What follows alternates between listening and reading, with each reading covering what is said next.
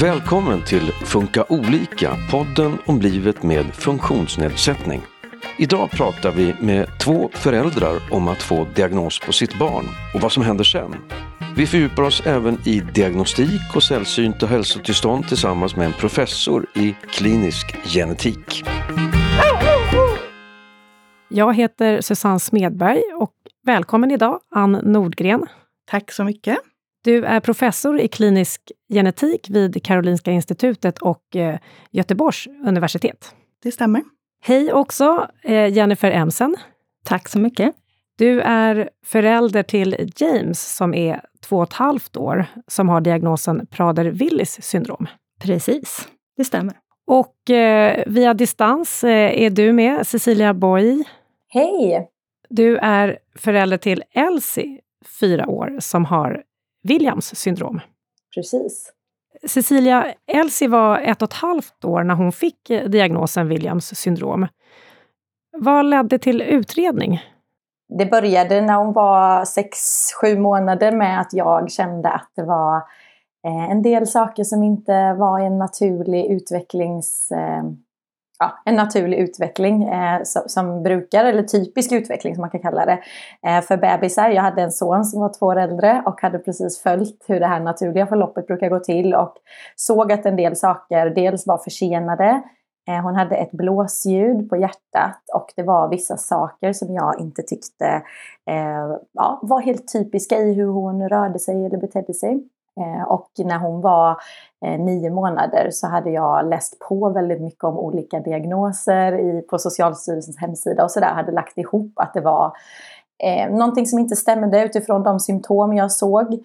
Eh, och då misstänkte jag själv Williams faktiskt, för jag eh, hade läst mycket av Elaine Eksvärd som har en dotter som har Williams syndrom eh, och kontaktade BVC och då höll de med mig. De hade själva inte misstänkt något sånt och tänkte mer liksom, ja ah, men barn kommer ikapp och barn är olika och sådär. Eh, men när jag kom med min sammanfattning så, så höll de med mig och, och, bekräftade det och då fick vi en tid till barnmottagningen och därefter rullade utredningen igång. Som sen då tog ungefär sex månader.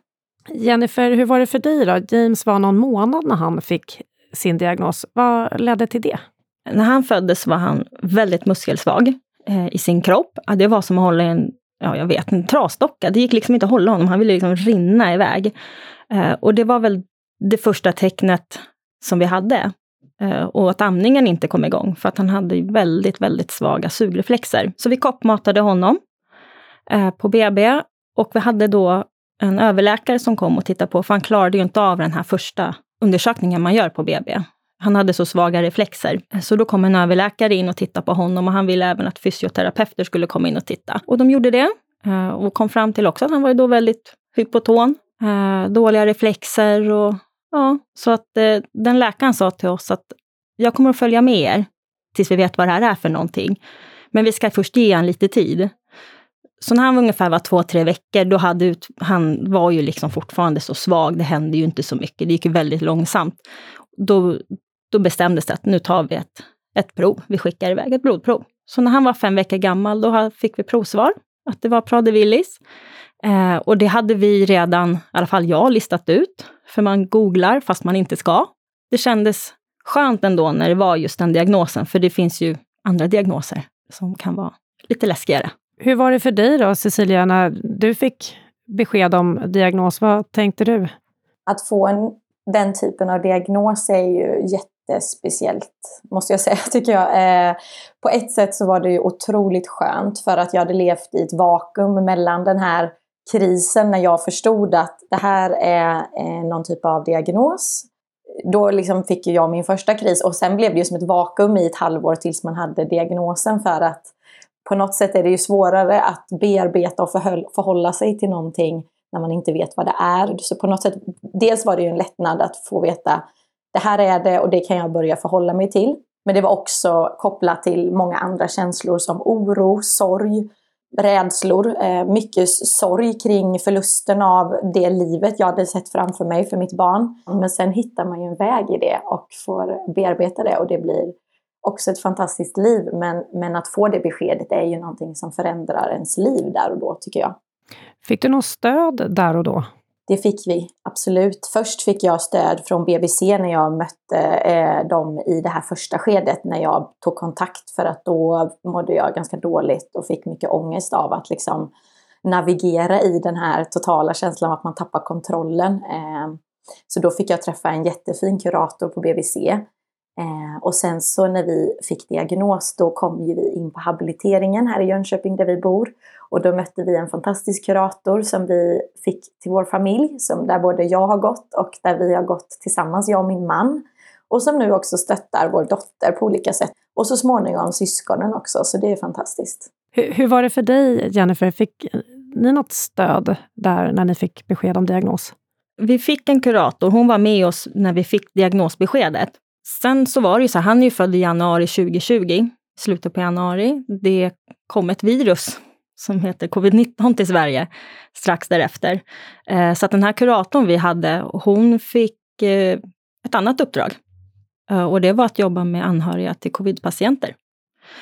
Och då vart vi lite lämnade där och då och fick själva ta tag i och träffa någon. Och det kan jag känna efterhand att det vart jättetokigt för oss, för att vi orkade ju inte leta efter en kurator eller en psykolog som kunde hjälpa oss. Så det tog några månader innan jag faktiskt tog tag i det och då sökte jag mig till anhörighetscenter som habiliteringen har på Sabbatsbergs sjukhus för att prata med en psykoterapeut där. Men du behövde leta upp det själv alltså? Ja, jag fick tips, för vi var ju på Titt ut där, som är spädbarnsverksamheten, och de tyckte att ring dit. Och där är det ju också en kurator på Titt ut eh, som tipsade då. Så det, det är jag väldigt tacksam för idag. Eh, och sen har vi ju även haft på vår habilitering där vi är inskrivna i Haninge, har vi också haft en kurator och psykolog. Men dit har vi gått som föräldrapar, jag och min man. Då. Ann, du har suttit och lyssnat nu på Cecilia och Jennifer. Den här liksom berättelsen om att få diagnos, känner du igen den hos andra föräldrar du har träffat? Ja, det gör jag absolut, men, men det är oerhört varierande från föräldrapar till föräldrapar vad de har fått för resa fram till diagnos, men också hur de har fått beskedet om diagnos. Och det låter ändå som att ni båda har haft en ganska bra, eller som det borde vara, resa fram till, från det att ni började misstänka diagnos till att till exempel att den doktorn på BB sa att jag kommer att följa med dig, er fram till om vi ska testa eller inte testa och sådär. Det är inte alls alltid så, utan ibland så är det att man tar ett prov och så kommer det lite som en, en chock för föräldrarna, att de inte riktigt har fattat vad det är för typ av prov. Och det är inte heller alltid som man efter att man har fått en diagnos får en, en bra uppföljning. Och ibland känner jag också att det är att man måste vara ganska högfungerande som förälder för att komma fram och få den hjälp som man behöver. Så att det är också, tycker jag, ett, ett bekymmer och någonting vi verkligen borde se över. Det är eh, tiden efter diagnos. Dels att man får en psykologisk stöttning, men sen också att man känner sig trygg i var man hamnar i vården efteråt. Vem är det som ska följa mitt barn? Och det är också något som, som jag upplever är mer eh, välfungerande om man har ett barn som får en diagnos när det är ett barn. Men när man har kommit över i vuxen ålder så kan det vara att man får famla ännu mer och att det inte finns några tydliga riktlinjer. Hur många får en sällsynt diagnos i Sverige per år? Det är en jättestor fråga. Eh, vi vet att det åtminstone är det så att, att 4-5 procent i befolkningen i Sverige, man säger omkring 400 000 människor har en sällsynt diagnos. Men eh, till exempel på Karolinska så, så gör vi genetiska analyser för att man misstänker ett syndrom med intellektuell funktionsnedsättning och missbildningar och så på ungefär tusen barn om året. Och eh, när vi gör de bästa genetiska analyserna så är det ju ungefär lite mer än en tredjedel som får en diagnos. Nästan när, närmare hälften kan man säga om man börjar från början med alla typer av genetiska utredningar. Men även de som inte har en diagnos, de har ju också en sällsynt, kanske ännu mera sällsynt diagnos. Är det några tecken eller symptom som oftast eller nästan alltid leder till att man gör en sån genetisk utredning? Absolut. Det är verkligen så att om man är nyfödd och har ett avvikande utseende, avvikande tillväxt eller om man har missbildningar av något slag eller med, om man har ett barn som har väldigt låg muskeltonus, då, då, då brukar det fungera väl i att man tar, gör en genetisk utredning väldigt eh, tidigt. Men sen är det då eh, senare signaler brukar väldigt ofta då kunna vara att barnet inte utvecklas som norm, normalt. Det kanske har diskreta avvikelser i sitt utseende kanske har autism och intellektuell funktionsnedsättning, men att det inte blir uppenbart förrän senare i livet. Jennifer, hur, hur märks eh, diagnosen på James idag? Eh, han är ju som sagt två och ett halvt och han går inte ännu. Han eh, är rumpasar och han har en himla fart på rumpasa och klättrar som ingen annan. Men han, är, han har inte riktigt haft drivet ännu att ställa sig och gå. Eh, sen om det beror på andra orsaker också, det, det får tiden utvisa, men just idag är det ju det. Eh, och sen har ju vi det här att vi måste tänka på vad han äter, eh, vilken tid han äter, i och med att hans syndrom är grundat mycket i, i hunger och mättnadskänsla, att det inte riktigt styrs som det ska. Framförallt är det väl det. Annars är han ju väldigt social och kanske lite för social. Han har inte heller riktigt distansen. Eh, vill gärna krama på alla han ser och vinkar och pussas och så en glad kille annars. Du nämnde social och matglad. Eh, är det några liksom, typiska personlighetsdrag eller så som är vanliga vid just eh, Prader-Willis syndrom? Jag har förstått det som att det är väldigt många som är, de är väldigt glada när de får må bra. För det är också ett syndrom som har psykisk ohälsa i sin symptombild. Men, men som småbarn och yngre barn så är de oftast glada, sociala, jättesociala och trevliga. Cecilia, på, på vilket sätt märks eh, det på Elsie att hon har en diagnos? Eh, Elsie är ju fyra år eh, och det är lite tidigt att veta hur hon är påverkad för att det är först när man är fem som man vanligtvis gör den här utredningen då på habiliteringen där man tittar på till exempel intellektuell funktionsnivå. Eh, och Elsie är än så länge ganska lindrigt påverkad på vissa sätt kan man säga medicinskt, inte så liksom, mycket ut, eh, utmaningar där, även om vi följer upp många saker. Så vi är mycket på olika vårdbesök för att ta prover och så för att se om man utvecklar till exempel diabetes eller sköldkörtelsjukdomar eller eh, hörselproblem, synproblem och så vidare. Eh, sen så eh, beteendemässigt kan man säga att hon är extremt extrovert och social, väldigt glad. Eh, och det är lite som du beskriver Jennifer, att man också är ganska ohämmad och väldigt eh, tillitsfull till andra människor. Och sen eh, är det ju vissa delar som handlar om eh, att hon behöver träna på mycket när det kommer till utveckling. Eh, så hon utvecklas väldigt fint men det sker ju långsammare än typisk utveckling och kräver en del habiliterande insatser. Så Elsie har lärt sig precis nu att cykla på trehjuling, vilket var jättekul att se på gården här om veckan.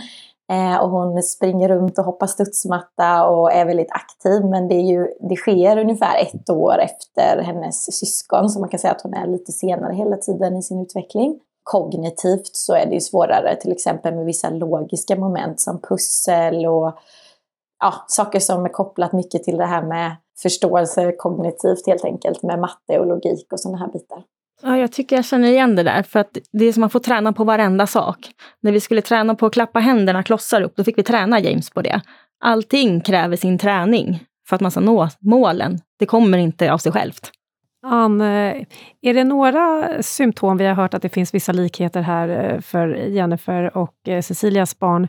Är det några symptom som är, man ser ofta i sällsynta diagnoser? Alltså sällsynta diagnoser, det finns över, nu räknar man med att det finns någonstans, beroende på hur man definierar, om man också tar med sällsynta infektioner och sådana saker, sällsynt cancer, då kommer man upp över 10 000 olika diagnoser. Så man kan inte säga att det generellt är någonting som är, är likt, för att det kan vara allt ifrån att man bara har en isolerad eh, synnedsättning till att man har ett komplext syndrom. Men om man talar om syndrom som har då mm, en kombination av olika symptom som alla beror på samma sak, då till exempel en genetisk förändring, då är det väldigt vanligt att barn och vuxna med syndrom har likheter. Och de brukar vara till exempel att man har en intellektuell funktionsnedsättning, autistiska drag, Man brukar kunna ha kortvuxenhet, inre missbildningar och också en del hormonella problem som är väldigt ofta förekommande faktiskt eh, vid, vid eh, syndrom. Men sen är det också jätteviktigt, eh, tycker jag, att veta vilket syndrom är det som barnet har. För att varje syndrom är helt unikt och varje syndrom, även om det finns gemensamma faktorer, så har de också sina unika behov. Vad tycker man om? Tycker man om musik? Tycker man om att det är tyst? Vill man inte ha någon annan där? Vill man bara vara med en person? Eller vill man, tycker man om att vara jättesocial och så? Allt det där varierar mellan olika människor normalt, men det varierar väldigt mycket bara på grund av den genetiska förändring man har. Det påverkar beteende jättemycket. Men sen är det också att till exempel då Williams syndrom som då orsakas av att man saknar kanske 25-29 gener i ett litet område på kromosom 7. Det finns ju 20 000 gener som styr oss och gör att vi blir som vi är. Och då såklart om man har en förälder med autistiska drag, då kan man ju ha det plus Williams. Eller om man, är, om man har lite ADHD i familjen och så, så går ju det igenom. Så att man är ju en produkt av hela sitt genom och lite miljö. Nej, mycket miljö förstås, jag bara skojar. Det har ändå nämnts här intellektuell funktionsnedsättning, autistiska drag. Kan det vara så att eh, en person som har diagnosen intellektuell funktionsnedsättning då egentligen har ett eh, eh sällsynt eh, hälsotillstånd, men att man inte har upptäckt det? När man börjar titta på personer som har eh, en måttlig eller svår intellektuell funktionsnedsättning, då hittar vi med de metoder vi har idag att 70 procent har en sällsynt diagnos. Borde fler utredas, eh, tänker du? Jag tycker att alla som har en intellektuell funktionsnedsättning borde utredas, borde erbjudas utredning för att försöka få reda på vad det är, för att på det sättet då kunna hjälpa den här personen och familjen så mycket som man bara kan. Varför är det viktigt att få en så specifik diagnos? Det finns eh, väldigt många olika skäl till det, men det första är ju att man då genom att få en exakt diagnos, då vet man vad den diagnosen kan innebära. Man kan läsa på om den, man kan ta reda på vad man ska eh, ha kontroll på, vilka kontroller man behöver göra, om det finns någon tillgänglig medicin som man kan ge vid det specifika tillståndet. Men det är också att man som förälder ofta har funderat väldigt mycket på varför, är det, varför har detta hänt? Är det någonting som vi som föräldrar har gjort under graviditeten eller är det att vi inte, våra gener passar ihop? Eller är det något jag åt eller drack? Eller det är massor av sådana frågor som alltid kommer upp. Då kan man få ett svar och då i alla fall när man har en genetisk diagnos så är det ingenting som föräldrar hade kunnat göra annorlunda, utan det här är naturen, så här händer. Och det kan också vara en, en lättnad i det. Man kan också svara på frågan om varför, eh, eller om hur eh, upprepningsrisken ser ut. Är det en risk att, att jag kommer få ytterligare barn med samma diagnos? Hur ser, den, hur ser det ut? Och då kan man få en exakt ett, exakt svar på den frågan. Så det är väldigt många olika aspekter och sen inte minst då att om man har en diagnos då kan man också nå ut bättre och få bättre hjälp ifrån samhället om man vet vad det är och kan läsa om det. Så att jag, jag, jag tycker att det är oerhört viktigt. Det här är ju ändå sällsynta diagnoser. Hur upptäcks alla? Om det är någonting man aldrig har stött på tidigare, hur kan man liksom ställa diagnos då? Det, det, det kan man inte om man inte tar till genetisk testning.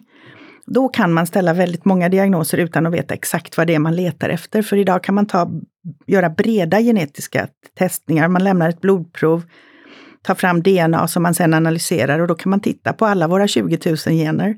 Och ibland använder man föräldraprov för att filtrera fram vad som barnet har som inte föräldrarna har och då kan man komma fram till diagnos på det sättet.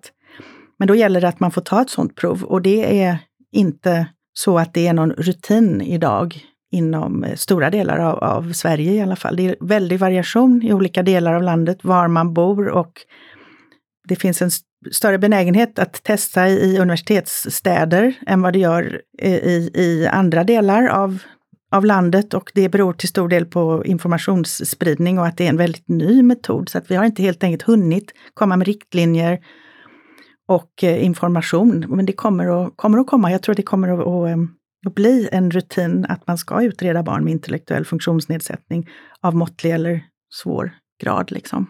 Ska jag gå över och prata lite om stöd. Jennifer, vad får James för stöd idag? Idag får han stöd ifrån habiliteringen. Eh, han, och där har ju vi ett team kan man säga med logoped, fysioterapeut och, och även kurator som är kopplat till honom. Eh, vi går på bassängträning varannan vecka och han älskar att bada. Det är det bästa han vet. Eh, han, eh, nu ska vi se, det ju, man har ju en del insatser, men vi har ju också stöd i form av liksom olika vår, eh, vårdkontakter som specialisttandläkare och vi har inte att förglömma på Pastor Lindgrens sjukhus så har ju vi ett team om Prader-Willi med en specialistläkare och en dietist och även en eh, fysioterapeut som är specialist på just liksom de motoriska svårigheterna man kan möta. Men framför allt så är det ju habiliteringen vi träffar. Och så har vi ju resurs på förskolan. Hur är det för Elsie då, Cecilia? Vad har hon för behov av stöd?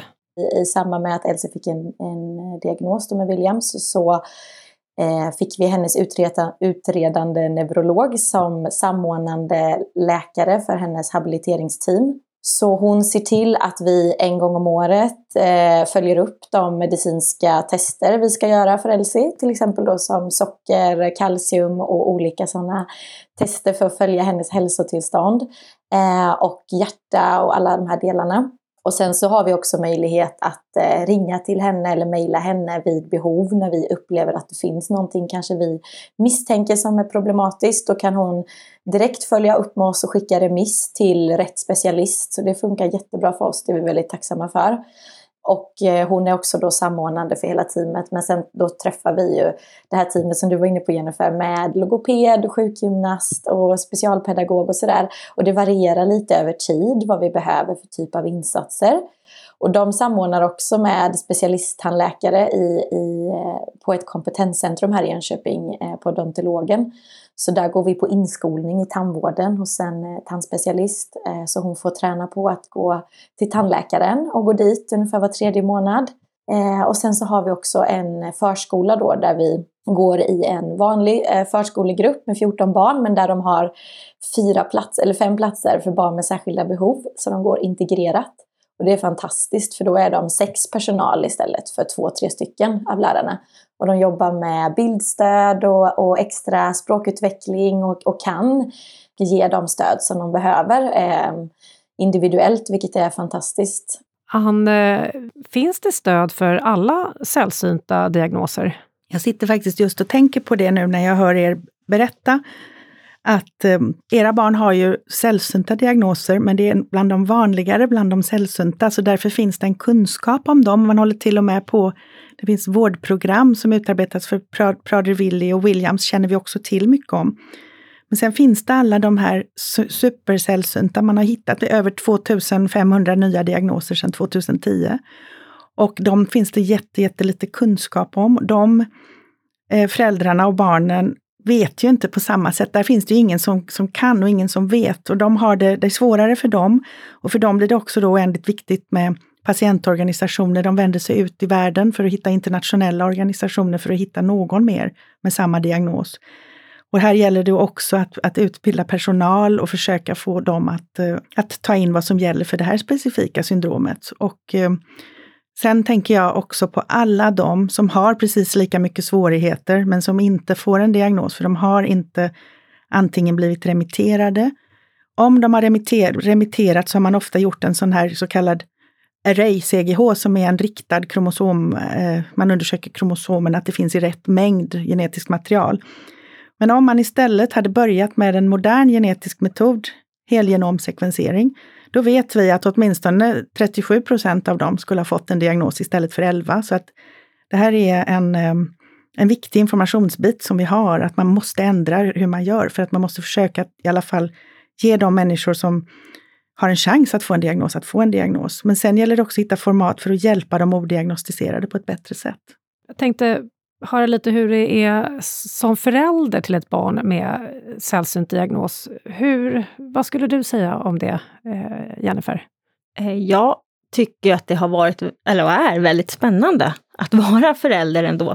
Eh, det är utmaningar, absolut, men jag tänker att någonstans så lär man sig av de här utmaningarna.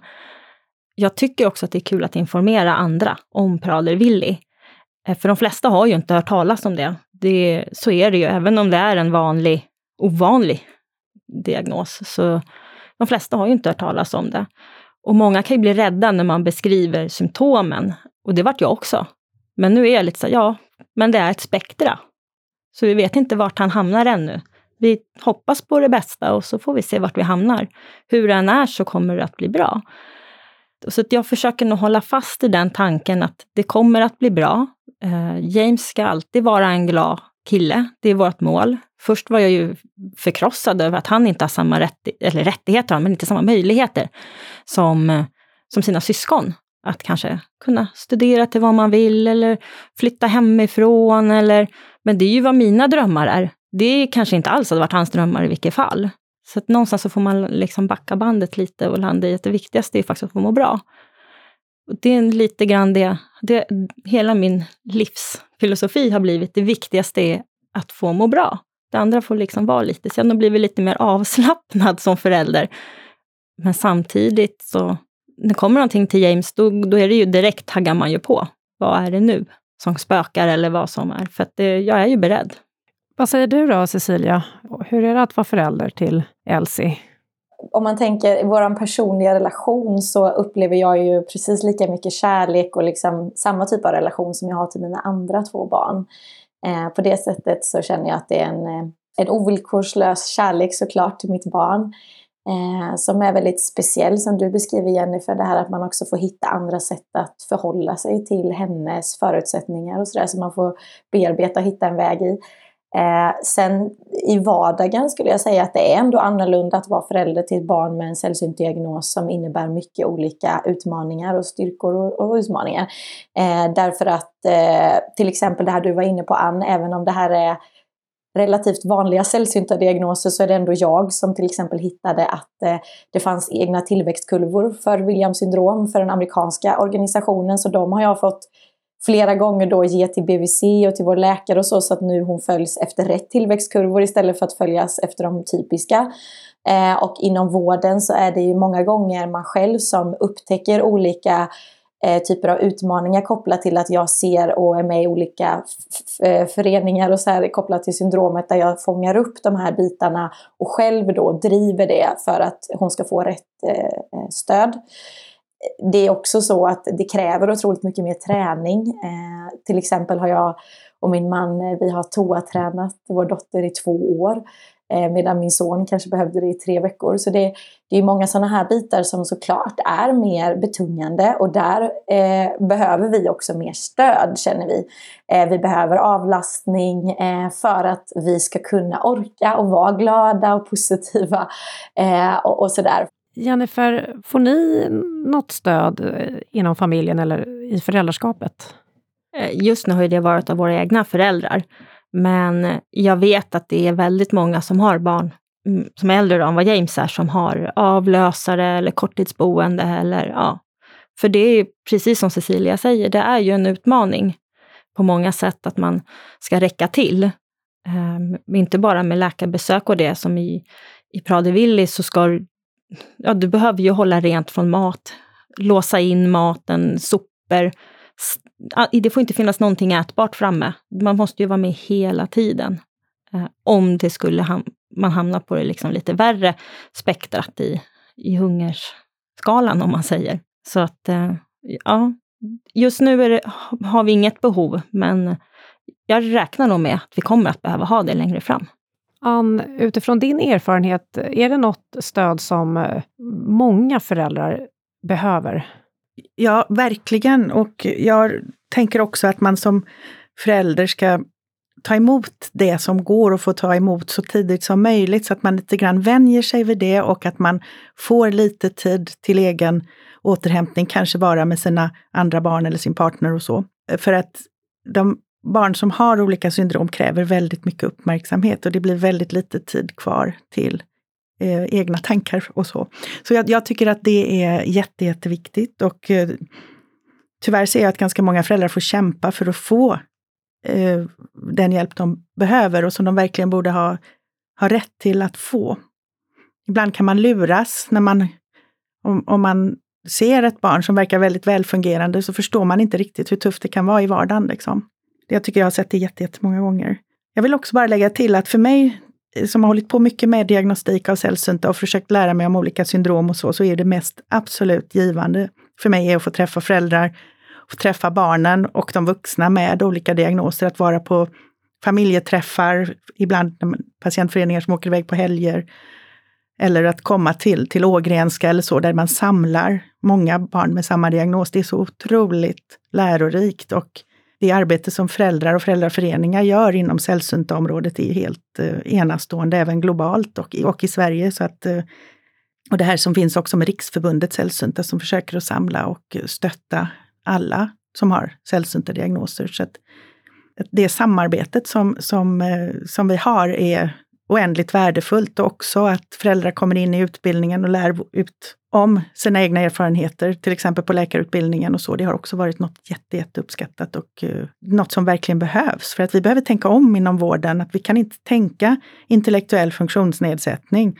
Vi måste tänka orsak. För att nu är det inte bara det att man kan hitta, veta vad som innebär vid diagnosen. Det kan även finnas behandlingar, för nu börjar det komma mer och mer riktade behandlingar och genterapier och så. Det finns för 500 olika diagnoser en riktad terapi. Så vi får inte missa dem heller. Du sa att eh, föräldrarna borde få en del stöd. Kan det också vara så att eh, det är svårt att be om stöd när man är förälder? Absolut så har jag träffat ganska många föräldrar och framförallt föräldrar som är, inte bara, men, men, men många föräldrar från andra kulturer anser att det är deras uppdrag att ta hand om sitt barn. Man lämnar inte bort sitt barn även när det är vuxet. Och de föräldrarna skulle jag också önska kunde få stöttning i att känna att det är okej. Okay, för att det kan ju vara väldigt bra för barnet att få vara iväg en stund också. Det, är inte något, det kan ju vara jätte, det kan vara roligt och det kan vara bra. Det är ju oftast det. Jennifer, ni, ni har ju också flera barn. Mm. Hur är det för syskonen? Eh, James har ju två äldre syskon. Eh, han har en stora syster som är 13 månader äldre än honom, så hon har ju inte riktigt Eh, hon tycker att hon kan kalla honom bebis och det är väl mest för att han inte går. Men annars så, hon funderar inte så mycket. Eh, där har vi bara fått vara, vara på henne att du får inte ge James något att äta. Vi delar inte med oss av det, det som är på din tallrik är på din tallrik. Vi delar inte med oss. Och sen har vi sagt att han kommer få ont i magen om han äter det du äter. För hon är ju ett barn som växer, så hon måste ju få den näring hon behöver, för annars mår inte hon bra. Även om James går på lågkalorikost. Men hon, hon, har inte, hon säger bara James får ont i magen. Ja, det får han. Eh, sen har han en storebror eh, och han fyller 12 nu här i september. Och han tycker att det har varit jättejobbigt. Han har tyckt det varit jättejobbigt att eh, hans lilla lillebror ska åka på sjukhuset så mycket. Även om vi har förklarat att han åker dit och han gör ändå roliga grejer där. Han åker inte dit för att han är sjuk, han åker dit för att han ska visa att han kan. Att han har utvecklats. Det är positiva saker. Eh, och han tycker också att det är väldigt jobbigt när vi pratar framtiden, hur, hur, att James kanske inte kommer få äta, vad ska han aldrig få äta en tårta? Nej, det kanske han inte får, men det han inte ätit kommer han inte att sakna. Ehm, men han, det är han och hans lillebror, de har ett jättespeciellt band. Ehm, och han är ju en fantastisk storbror till honom. Jobbigt, men eh, jag tror att han tycker att det mest är roligt. Och vi har också sagt till honom att behöver du stöd så måste du säga till.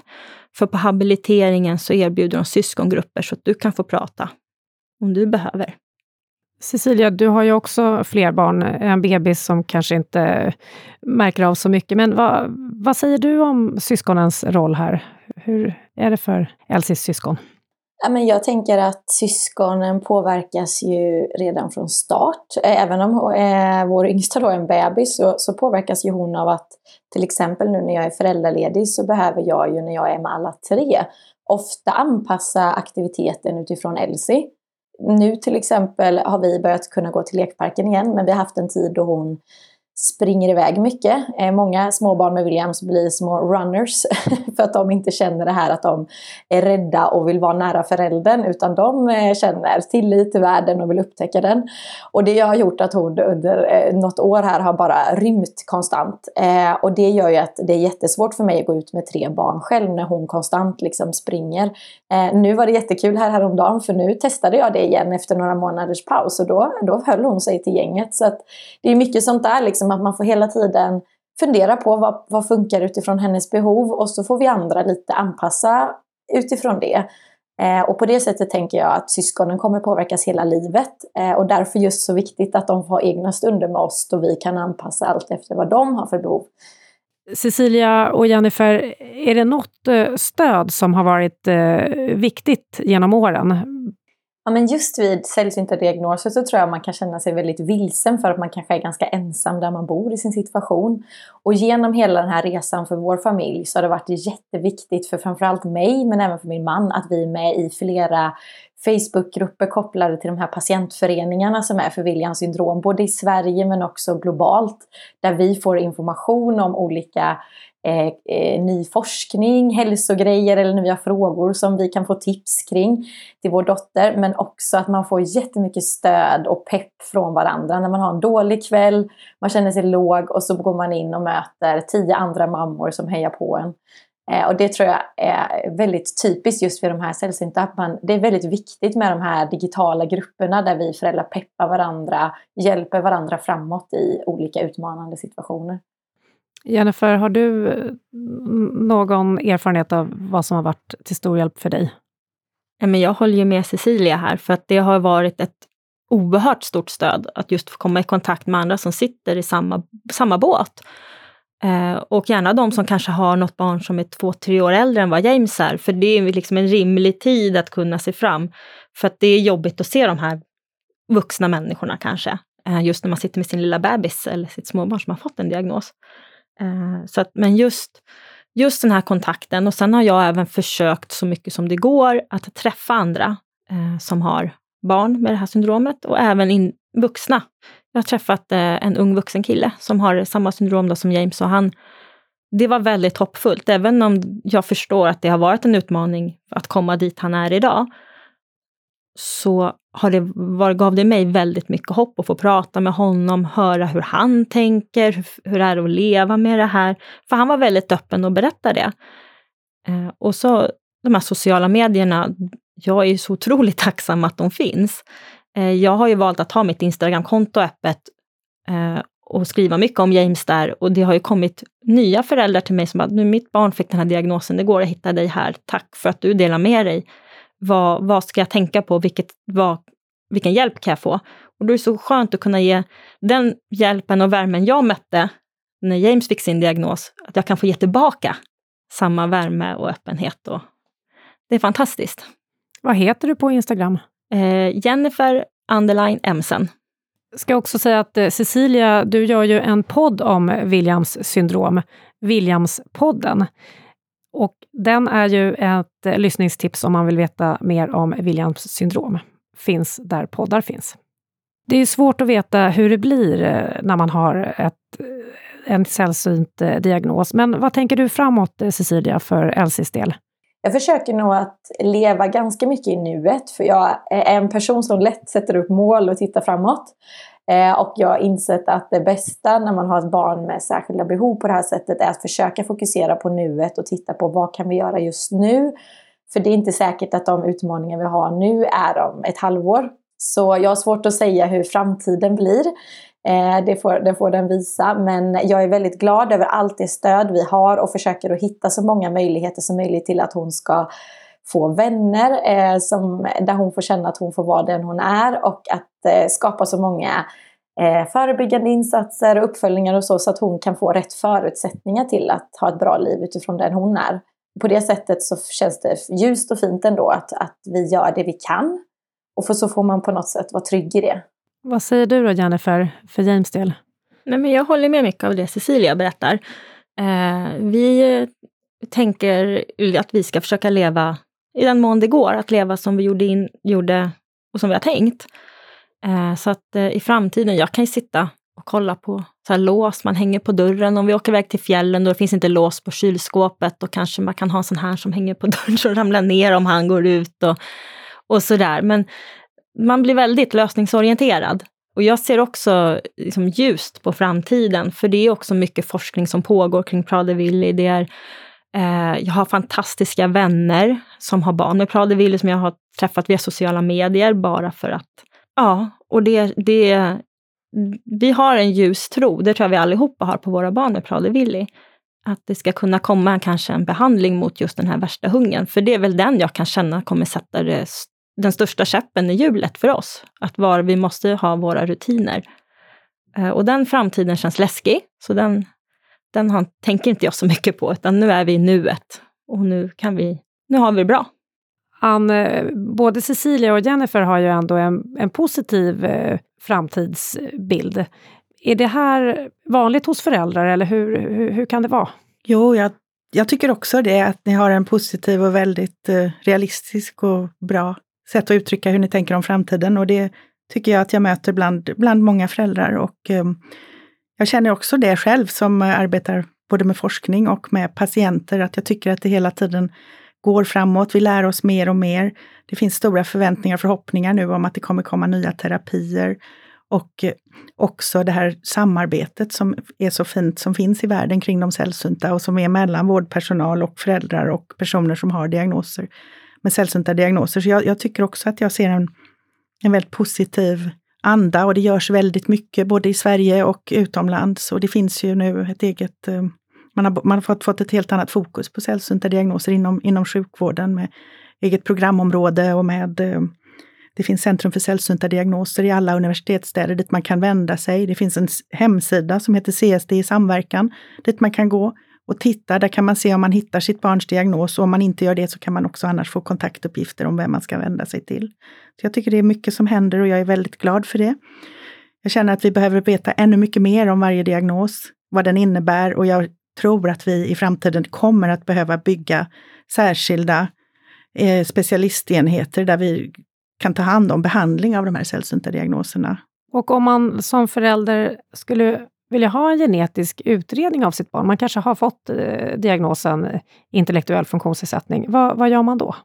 Då har man ofta kontakt med en barnläkare, till exempel inom öppenvården, eller, eh, och då, då ska man ta upp det med den doktorn eller annars söka upp en doktor och säga att mitt barn har en, eh, är sen i sin utveckling, vi behöver göra en utredning.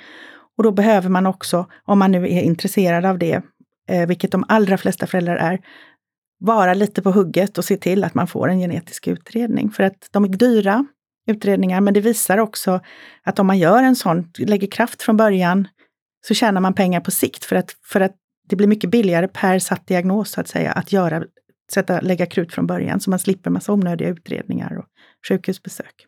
Ann, är det något eh, som händer framåt inom området sällsynta diagnoser som kan vara intressant att veta?